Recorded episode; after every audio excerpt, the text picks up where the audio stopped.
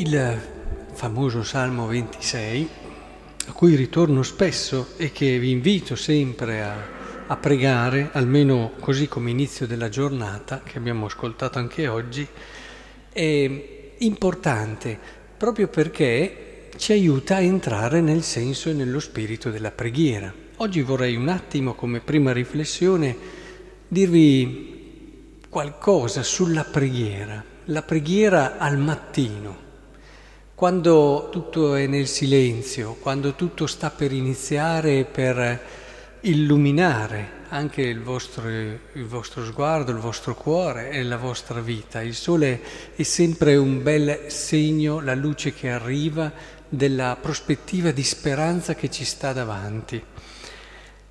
La preghiera, vedete, realizza un po' quello che si dice in questo salmo, la preghiera al mattino. E è al mattino che noi percepiamo il Signore è mia luce e mia salvezza, di chi avrò timore? Potrò avere una giornata molto impegnativa, ma con anche delle cose che mi preoccupano, ma il Signore c'è. E il pregare al mattino ci ricorda questa verità essenziale. È la mia luce, quella luce che sto vedendo che arriva con il sole che si avvicina, mi ricorda che è Lui, il Signore, la mia luce ed è difesa della mia vita, quindi non devo avere timore di nulla e di nessuno. Mi accorgo che quando non si prega, vedo le persone sempre più, si, ci si fa prendere, è inevitabile, un po' dalle situazioni, a volte ci si agita, a volte gli eventi incalzano, perdiamo un po' quel senso di pace che deriva dal fatto di essere consapevoli che il Signore è la mia luce, il Signore è la mia difesa, il Signore c'è. Tutto viene affrontato con più serenità, con più libertà interiore. Tutto quello che poi anche avviene viene vissuto con più densità, cioè con più senso. Gli riusciamo a dare un significato differente e più ricco, più vero soprattutto. E una cosa ho chiesto al Signore, questa sola io cerco, abitare nella casa del Signore. E questo è lo stare con Lui. La casa crea l'intimità. Quando vivi nella casa di qualcuno si crea familiarità, intimità. Ecco, tutto quello che fa parte di una vita diventa la tua vita, il criterio quotidiano ed essenziale de, di tutto quello che vivi e di tutto quello che fai e sono certo di contemplare la bontà del Signore nella terra dei viventi. Spera nel Signore, sii forte. Insomma, io a volte trovo delle persone che mi dicono ma non, non riesco a pregare, ci sono troppe cose da fare, non riesco sempre a dare il tempo alla preghiera perché arriva questo, quell'altra cosa.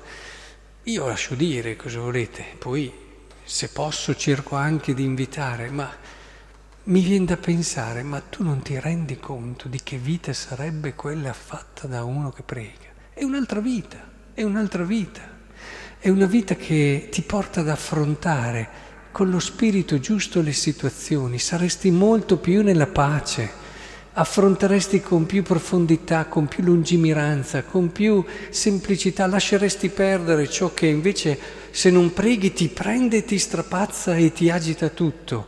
E tante altre volte affronteresti con più serenità quello che sembra ah, che ti schiacci se non preghi e invece affronti un giorno dopo l'altro le situazioni e hai nel tuo cuore questa fiducia. E se ci rendessimo conto di quanto la preghiera aumentasse, potrebbe aumentare la qualità della nostra vita, litigheremmo perché non ci portino via i nostri tempi di preghiera, soprattutto al mattino. E allora chiediamo davvero questa grazia al Signore. Come vi consiglio sempre, iniziate la mattina con questo Salmo 26, 27 secondo la numerazione masoretica.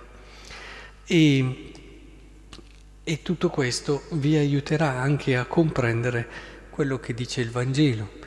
E spero davvero che il progetto che porteremo avanti ci aiuterà a capire questo, questo miracolo della moltiplicazione dei pani.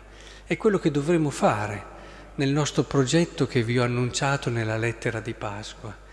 E noi, eh, qui Gesù vuole che partire dai beni che abbiamo, no?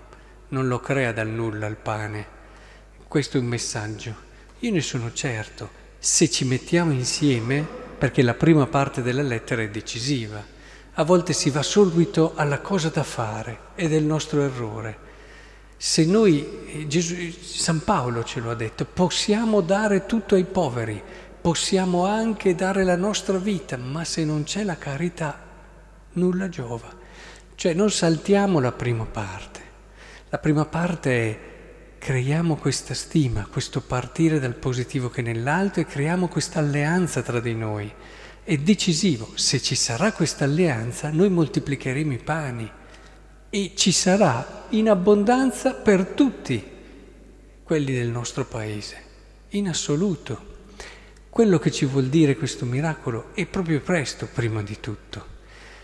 Speriamo davvero di realizzarlo e sono fiducioso che ci riusciremo.